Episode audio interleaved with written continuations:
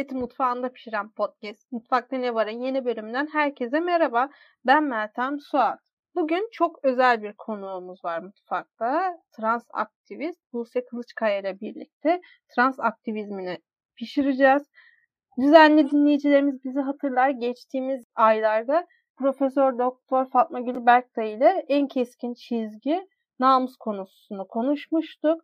Bugün Buse ile de çizginin dışına çıkanların öyküsünü konuşacağız ki kendisi Namus TV adında bir YouTube kanalı da kurma aşamasında. Hem kanalı hem Buse'nin trans aktivizminde neler yaptığını hem de oyunculuğunu konuşacağız. Ama öncelikle mutfakta bir duyuru var. Bu aslında bir basın açıklaması gibi bir şeydi. Mutfağımızın biricik aşçısı Meltem Suat stand-up yapmaya başladı.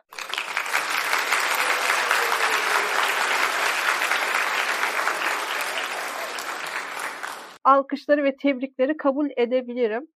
Ama evet. şöyle bir şey var. Arkadaşlar, sevgili dinleyicilerim, sevgili arkadaşlarım, lütfen her gördüğünüz yerde ''Aa sen stand-up mı yapıyorsun?'' demeyin. Evet stand-up yapıyorum ama hayır sizi her gördüğüm yerde size özel stand-up yapamam. yani bu şey gibi ''Aa sen podcast mi yapıyorsun?'' Konusunu bana anlatır mısın? Benim dinlemeye vaktim yok. Anlatamam. Benim sen de bugün için gösteriye geleceksiniz. Podcast'imi Mutfakta Ne Var'dan dinleyeceksiniz. Yayınları da Daktilo 1984'ten izleyeceksiniz. Hepsini tek bir kişiden yapmasını beklemeyin. Her yerin mecrası ve alanı farklı. Yani Meltem kulunuz herkese yetişemez. Deyip Buse ile sohbetimize başlıyoruz. Buse hoş geldin. Hoş buldum. Nasılsın? Teşekkür ederim. Buse öncelikle seni tanımayan takipçilerimiz ve dinleyicilerimiz için şunu sorarak başlayayım. Buse Kılıçkaya kimdir? Buse Kılıçkaya'nın nasıl bir hayatı var?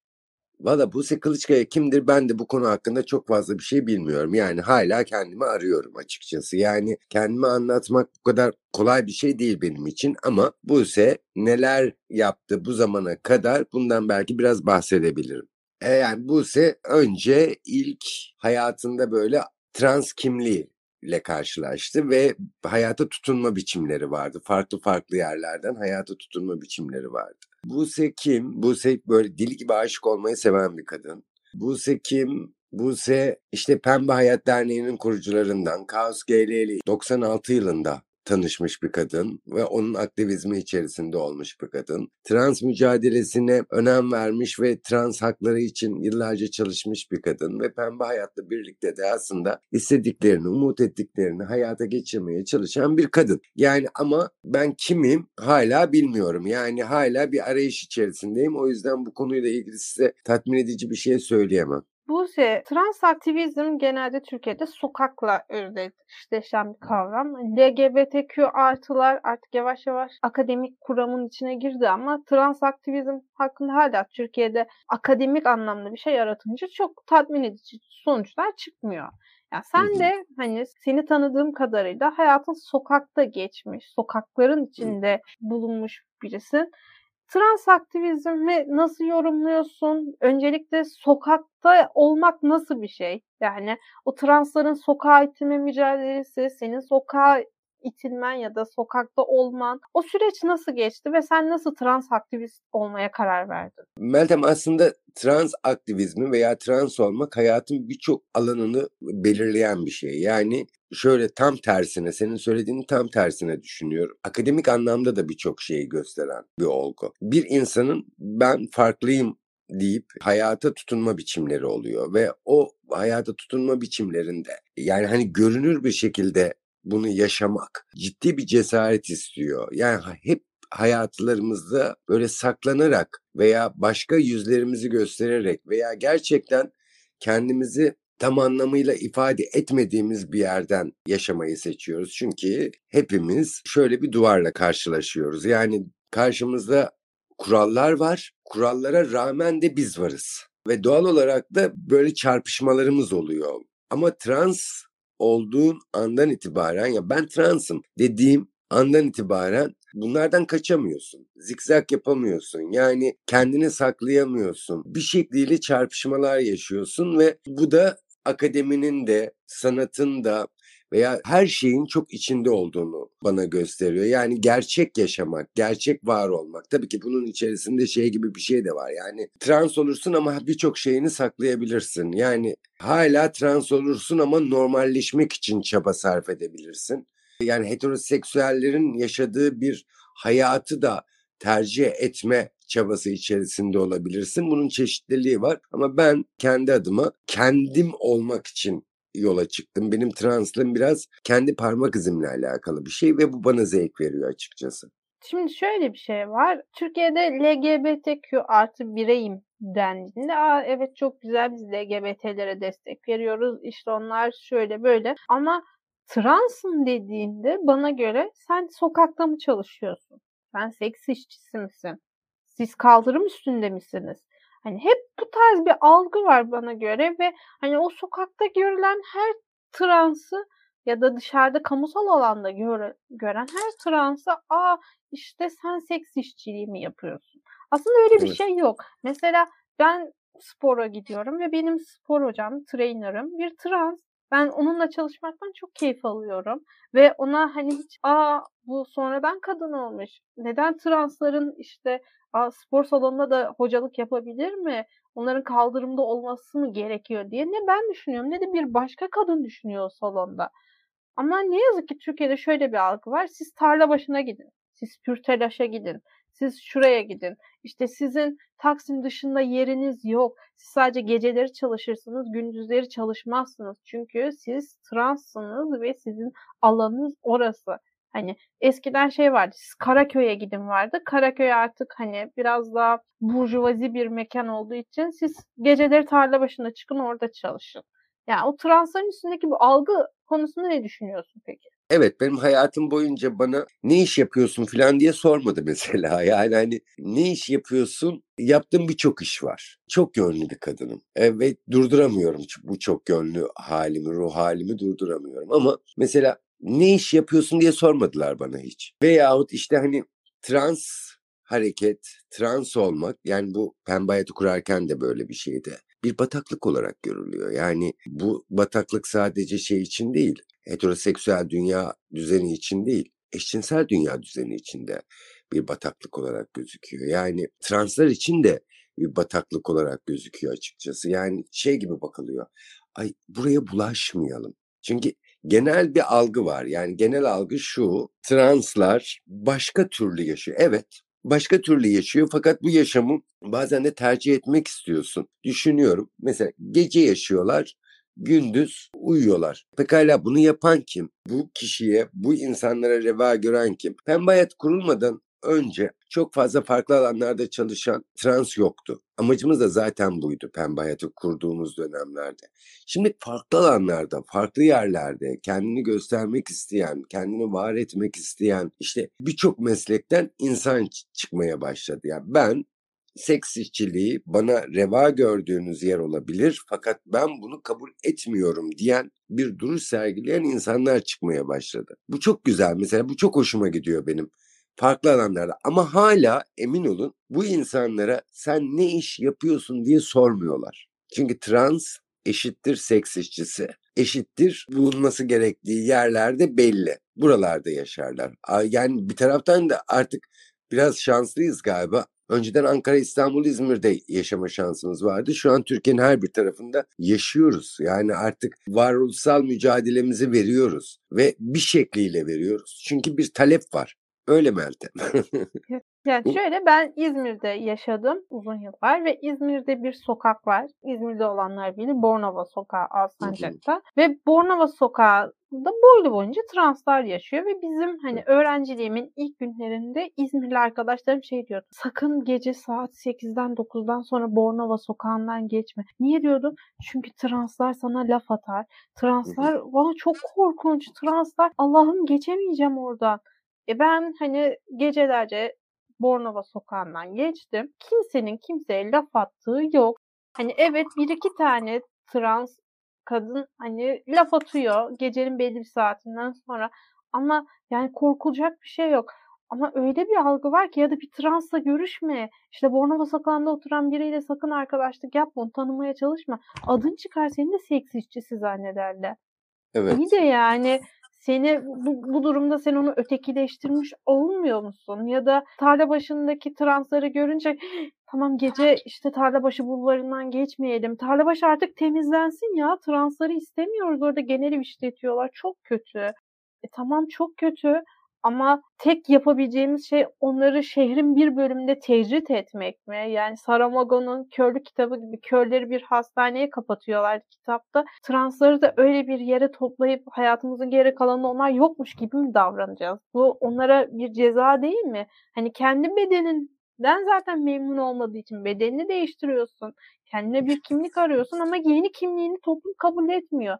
Çünkü sen lezbiyen değilsin, sen gay değilsin, sen biseksüel değilsin. Sen baştan aşağı kimliğini değiştiriyorsun ve bu hani senin bu mecliste saldırıya uğramana da geleceğim burada. Hani senin başka bir kimlikte olman toplumun geri kalanı için uygun görünmüyor. Sen pembe kimlik sahibi olmadığın için mecliste polis tarafından saldırıya uğramıştın değil mi? Anlatmak ister misin? Şöyle kendini inşa etmekle alakalı bir şey. Bu kendimizi inşa etme süreci aslında hepimiz için geçerli. Sadece bunun farkına varmıyoruz. Mesela Meltem düşünsene yani birçok spor salonlarına insanlar gidiyor ve fizikleriyle ilgili dertleri olduğu için bununla ilgili ciddi mesailer yapıyor. Veya işte estetik merkezleri inanılmaz derecede doluyor. Kendini var etmek ve kendini farklı bir şekilde yapmak için yani insanların ciddi bir çabası var. Sadece konu burada şöyle bir şey gibi geliyor bana. Yani hani üzüldüğüm şeylerden bir tanesi. Ya kendini inşa ediyorsun. Okey yani hani bu bundan ilgili hiçbir sorun yok. Nasıl yapmak istediğin sana dair bir şey. Sen dünyaya geldin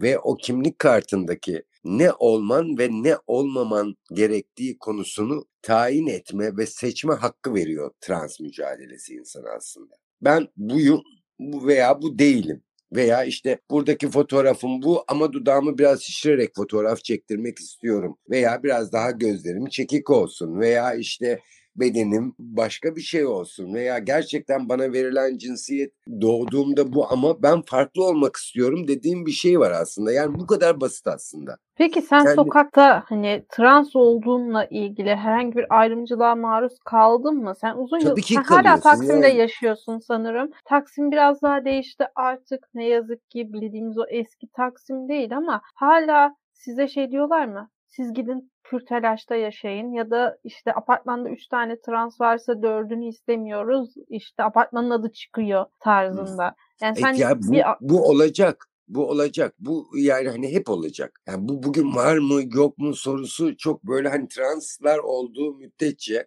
olacak yani. Bu sadece translar için değil. Biraz daha genel düşünmek istiyorum. Bu bir Roman olsa da olacak. Ondan sonra bu bir Kürt olsa da olacak. Bu bir engelli olsa da olacak. Bu farklı olana karşı kendimizle savaşımız aslında. Yani kendimizle barışamıyoruz farklı bir şeye karşı bir başka duygular içerisine giriyoruz. Bence bu sadece trans meselesi. Ben mücadeleyi verirken de şey olarak bakıyorum. Yani bu bir trans sadece mücadelesi değil. Bu farklılıkların mücadelesi olarak bakıyorum. Farklı olan insanlara karşı insanların ön yargısı ve etiketi gardırobunda duruyor ve hemen yapıştırmaya hazırlar. Bu bizim için de geçerli. Hani Buse kim diye sormuştun ya. Buse kim? Buse bilmiyor. Buse bu hayatın içerisinde yaşadığı müddetçe kendisini bilecek. Buse'nin de etiketleri var. Buse'nin de gardolabında bir şeyler var ve Buse bu çarpışmalarla bunu yaşayacak. Sadece meselemiz şu. Bu çarpışmalara ne kadar açığız ve ne kadar değiliz. Ben bir transım ama transfobik olabilirim. Yani hala bazı karşılaşmalarımda ben bir trans derneği kurucu başkanıyım ama gerçekten translığımla ilgili hala ciddi problemler yaşadığım şeyler olabiliyor. Yani biraz burayı açık bırakmak gerekiyor. Yani biz mutlak doğru değiliz ve hiçbirimiz değiliz. Mutlak doğru ne bilmiyoruz. Buradan bakmak gerekiyor. Sen şuraya git, ben buraya git. Belirli şeyler var böyle çerçeveler var. Bu belirli çerçeveler içerisinde şey. Ben de Romenlere karşı ayrımcılık transım ama Romenlere, transım ama Kürtlere, transım ama engellilere ayrımcılık uygulayabiliyorum. Benim avantajım şu. Ben transım, Kürdüm, Aleviyim, engelliyim. Yani bütün bunları sorgulamamdaki aklımın çalışmasındaki mesele bu oldu. Yani mesela trans, mesela Alevi bir derneği translarla ilgili bir çalışma yaptığında bunu lütuf olarak görüyor. Yo transım ve Aleviyim. Bu senin çalışman gereken bir şey. Aleviyim yani hani bu senin birinci konun. Engelliyim. Engelli derneği veya engelli sivil toplum örgütleri. Bunu zaten yapmak zorundasın. Engelli translar da var. Veyahut Kürdüm, Kürt mücadelesi, özgürlük mücadelesi, kendini var etme mücadelesi. Yani bunu sen zaten yapman gerekiyor. Bu bir lütuf değil. Bunu bir lütuf olarak insanların görmesi veya bedenini inşa ederken bunu bir lütuf olarak görmesinden çıkması gerekiyor bence. Yani biz varız. Toplum olarak varız. Farklı farklı özelliklerimiz var. Bu farklılığı kültür yelpazesine nasıl çevirebiliriz? Şöyle de bir şey var. Mesela bu 8 Mart'ta da çok tatsız olaylar yaşandı. Şimdi trans aktivistler baktığında hani sen daha iyi biliyorsun. Ne istiyorsunuz? Herkes gibi eğitim eşitliği, sağlık hizmeti gibi konularda herkesle eşit olmak, medyada ayrımcılığa maruz kalmamak ya da her transım dediğinde Aa, sen seks işçiliği mi yapıyorsun diye ötekileştirilmemek, kamusal alanın her alanında olmak istiyorsunuz. Ama mesela 8 Mart'ta şöyle tatsız bir tartışma yaşandı Ankara'da biliyorsun. Hani trans kadınlar 8 Mart'a gelmesin. 8 Mart biyolojik kadınların günü. İşte trans kadınlar bari burada bizi rahat bıraksınlar. Siz gidin trans onur haftasını kutlayın diye. Sen şimdi pembe hayatı da kurdun. Hem pembe hayatı nasıl kurduğunu hem pembe hayatta neler yaptığını soracağım oradan. Hani hem o tartışmalara ne diyorsun bu? Hani sen transın ben doğuştan kadınım. Mesela ben şu an doğuştan kadınım bir heteroseksüel evet. kadınım. Ama sen trans kadınsın. Aramızda bir fark yok bana göre. Ama öyle bir kutuplaşma oldu ki Türkiye'de özellikle hani 2000'li yıllardan itibaren trans işte normal kadın. O trans 8 Mart'a gelmesin. O trans işte kadın haklarını savunmasın. Çünkü biz doğuştan kadınız. Bizim hani çocuk yapabilme ihtimalimiz var. Onlar üreyemiyor. İşte o yüzden bizi rahat bıraksınlar diye. Sen ne düşünüyorsun bu konuda? Hem de yani oradan ben, pembe hayata biraz geçelim. Ya ben şöyle bir şey düşünüyorum. Bu pembe hayatın ilk kurulduğu dönemlerinde böyle karşılaştığımız duvarlardan bir tanesiydi. O dönemlerde şey vardı yani Ankara'da kadınların bileşeni olduğu bir platform vardı. Ve o platforma biz şey demiştik gelmek istiyoruz toplantıya. E peki siz niye geleceksiniz demişlerdi. E çünkü yani sorunumuz ortak kadınız ve o platformun içerisinde olmak istiyoruz falan deyip birkaç arkadaşın iknasıyla biz o toplantılara katılmaya başladık. İlk toplantılara katıldığımızda böyle şey hani bir yabancılaşma vardı. Hepsinin bizim üzerimizdeki yabancılaşmasını da yaşadık ama şunu söylemeden geçemeyeceğim. Yani Ankara'daki kadın hareketi aynı zamanda yani birçok yol almış bir harekette. Trans mücadelesiyle o çarpışmalarını yaşamaktan korkmayan, aynı zamanda zaman zaman toplantılara gidemediğimizde artık hakkı ve bu mücadeleyi savunması gereken sadece transların olmadığını düşünen bir kitle oluştu. Bu her 8 Mart'ta, her yürüyüşte, her bu benim hareketim denilen yerde çıkıyor maalesef. Yani bir gün bir arkadaşımla bir toplantıya katılmıştık. Onu hatırlıyorum. Şey demiştim. 8 Mart öncesi bir toplantıydı. Ya aşkım ya demişti kadına. Sen bir tane erkeği evli misin evliyim var mı bir eşim var. Sen bir tane erkeği mutlu etmeye çalışırken ben birden fazla erkeği mutlu etmeye çalışıyorum. Kadının senin yaşadığın birçok şey yaşıyor. Bunu söylemek bile yani ben kadınım demek bile beni incitiyor. Çünkü bir taraftan da baktığın zaman çok dezavantajlı bir grup. Yani hani kadın olmak bu ülkede tecavüz edilebilen, hakaret yiyebilen, evinin işte kölesi, bilmem ne filan bir algıyla besleniyor. Yani ben kadınım diyorum. Bunun için mutlu olmalısın. Kadınım yani yani kadınım ve böyle yaşamak istiyorum. Dediğin yerde aslında olayın tamamen bitiyor olması gerekiyor. Yani pembe hayatta da şeyde de yani hani birçok mücadele alanında da aslında trans hareket şöyle bir şey Meltem ya. Trans hareket nasıl bir şey biliyor musun? Yani birçok alanda birçok mücadeleyi vermen gerekiyor. Yani eşcinselsen mesela şey eşcinselsin. Kadın hareketinin içerisindeki varoluşun hiç tartışılmıyor. Eşcinselsin olduğun gibi durmak istiyorsun. Ama bir dönüşüm yaratmak isteyen, ben bu değilim, farklıyım ve bunun için de mücadele edeceğim denilen şeye karşı bir refleks var. Yani insanlar korkuyor. Sen busun ve bu olarak kalmalısın dedikleri bir şey var. Bunu sadece gerçekten yani hani kadın hareketine heteroseksüel dünya düzenine sabitlemek çok doğru, çok adaletli gelmiyor bana. Bunu eşcinsel kadınlar da yapabiliyor. Bunu trans kadınlar da yapabiliyor. Bunu herkes yapabiliyor. Yani hani mesela trans kadınsın şey diyor bir trans arkadaşın sana. Aman biraz da üstürüplü olsan yani hani böyle giyinmek zorunda mısın? E, biz homojen bir topluluk değiliz. Farklı kültürlerden, farklı isimlerden, farklı dünyalardan yani hani farklı dünyalar derken farklı ülkelerden, farklı yerlerden gelmiş insanlarız. Ve doğal olarak yani şey gibi geliyor bana bunu ya, birbirimize yaptığımız en büyük kötülük olarak da görüyorum. Yani kadınların kadınlara yaptığı, transların translara yaptığı. Yani birbirine benzer olguların birbirine yaptığı bir kaba davranış olarak görüyorum. Şöyle Farklıyız. bir şey var.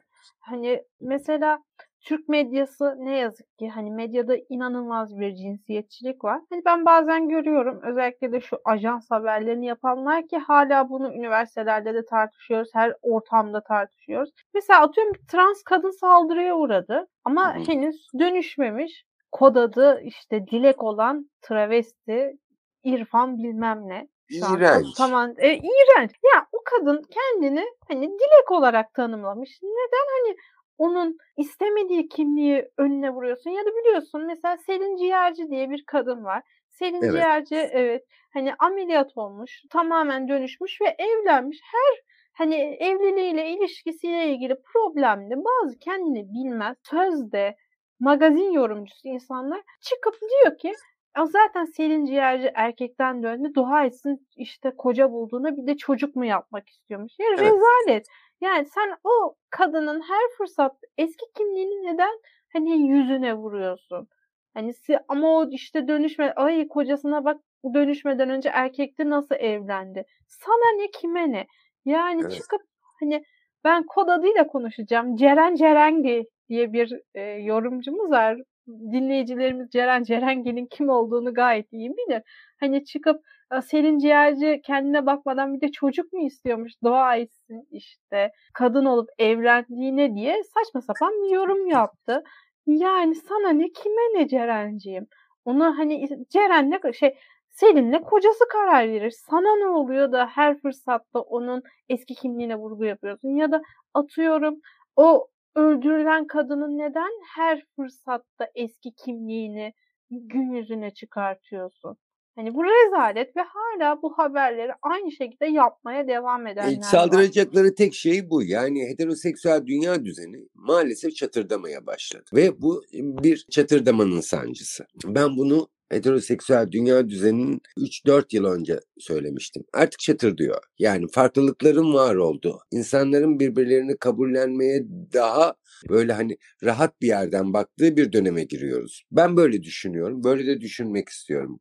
Selin Ciğerci ya kocası futbol oynayan bir insan ve evli ve işin enteresan tarafı Türkiye Cumhuriyeti buna kadın demiş. Sen bir taraftan gerçekten kadın denilen ve gerçekten bu Türkiye Cumhuriyeti'nin verdiği bir şeye karşı hala refleks gösteriyorsun. Neden? Neden? Bu seni nereye taşıyacak? Bunu düşünmüyorsun. Yani bu sana nasıl bir mükafat, başarı yani bir kadın hayatında bir insanı sever veya bir insan bir insanı sever ve hayatını yaşar.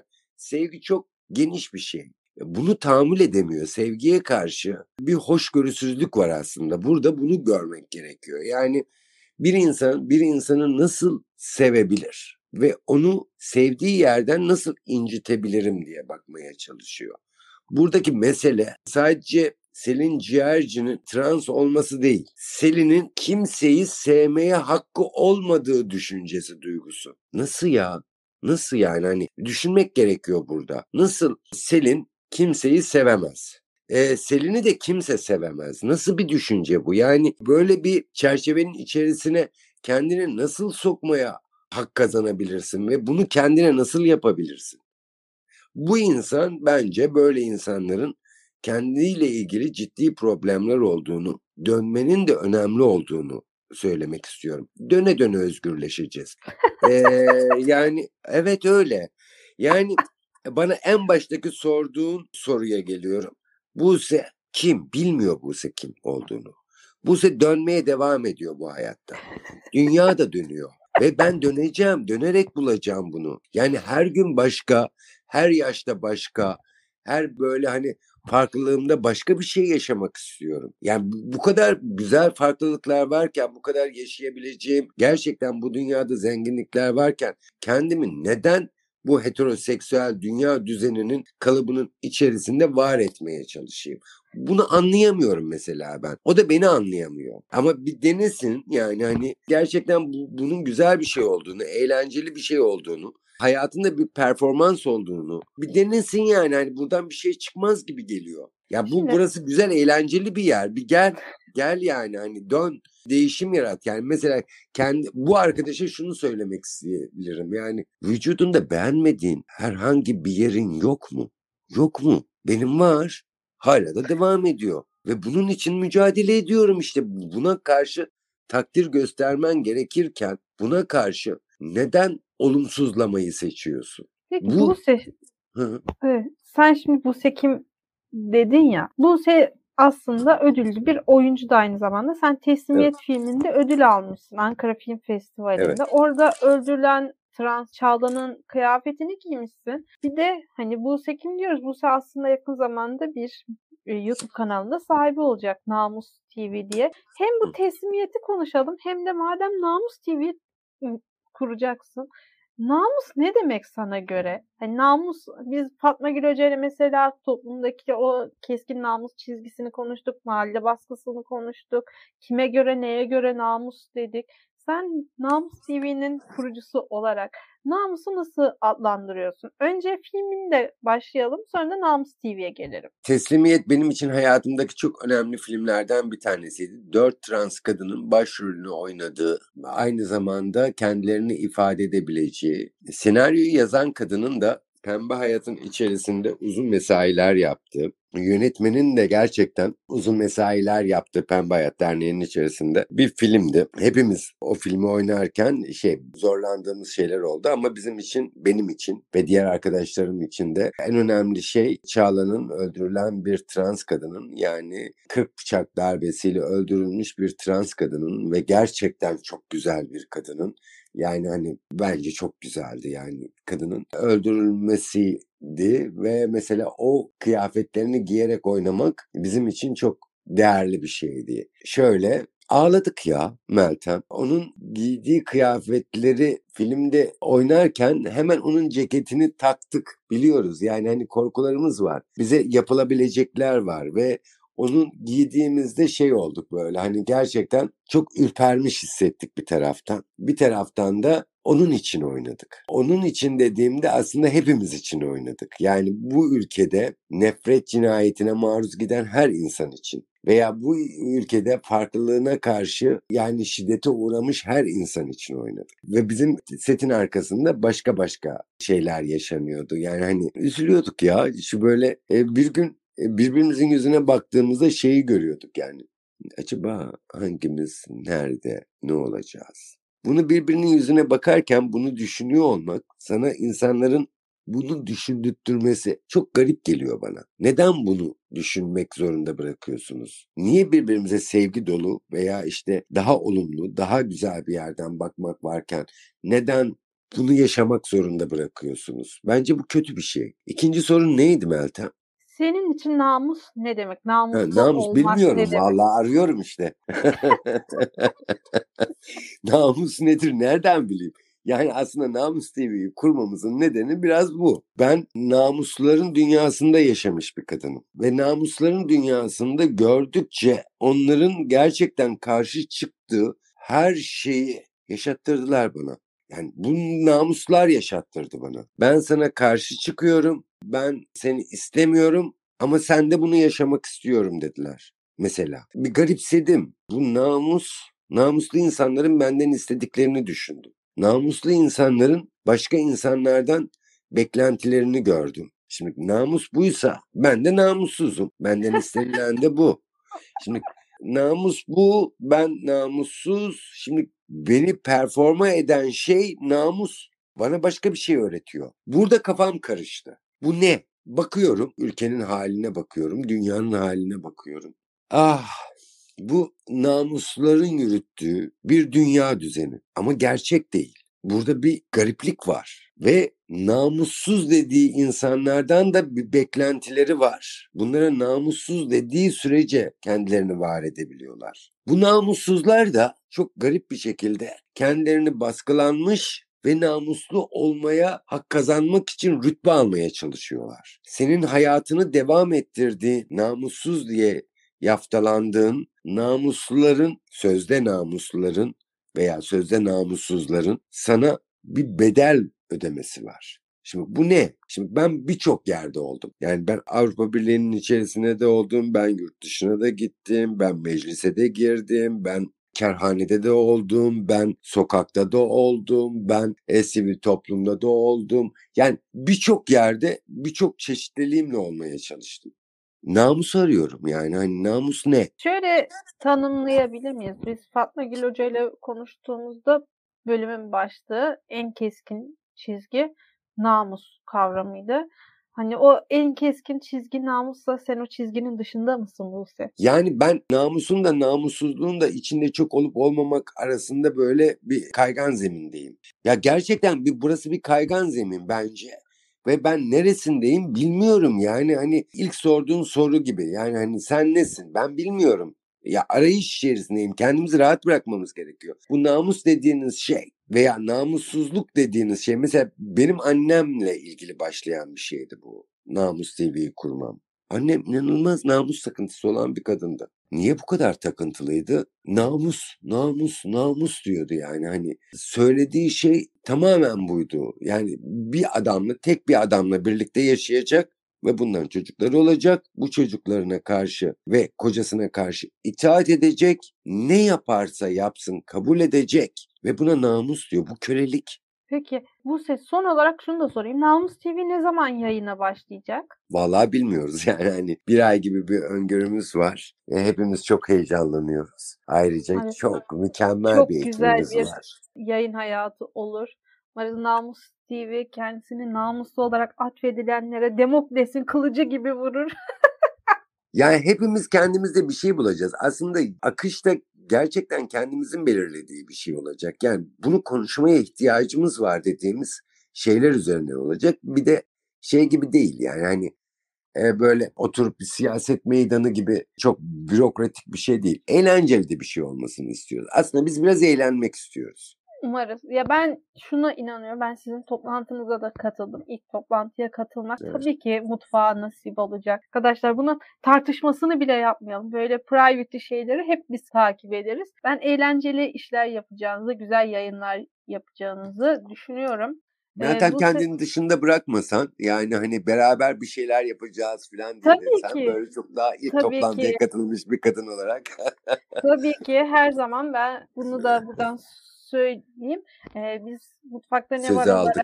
e, her türlü güzel oluşuma destek vermeye, ayrımcılık içinde ayrımcılık, ötekileştirme içermeyen her türlü iyi projeye tabii ki destek vereceğiz. Çünkü ben bunu Pride bölümünde de söyledim, geçtiğimiz yıl, yıldaki bölümlerimizde de söyledim. Gökkuşağının her rengine, her katmanına saygımız ve sevgimiz var. Yani bu tartışılmaz bir şey. Ka- mutfağımızın kapısı herkese açık. Bir tas çorba için bize gelebilirsiniz. Kimseyi geri döndürmeyiz. Bu mutfakta herkese yetecek kadar gündem ve destek pişiyor. Bundan şüpheniz olmasın. Buse teşekkür ederim. Konuk Ben olduğun teşekkür ederim. için. İlerleyen aylarda Namus TV'nin yeni projelerini konuşmak için de tekrar podcast'imizde bir araya geliriz. Mutfak hı. olarak da sizin kanalınıza konuk oluruz.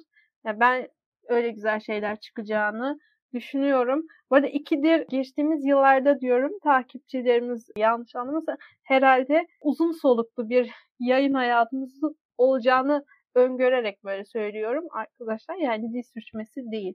Tamamen Freud sürçmesi. Onu da belirtmiş olalım. Bu sefer programımızın sonuna geldik. Sana çok teşekkür ediyoruz. İyi ki varsın Meltem. Ay, sen de iyi ki varsın.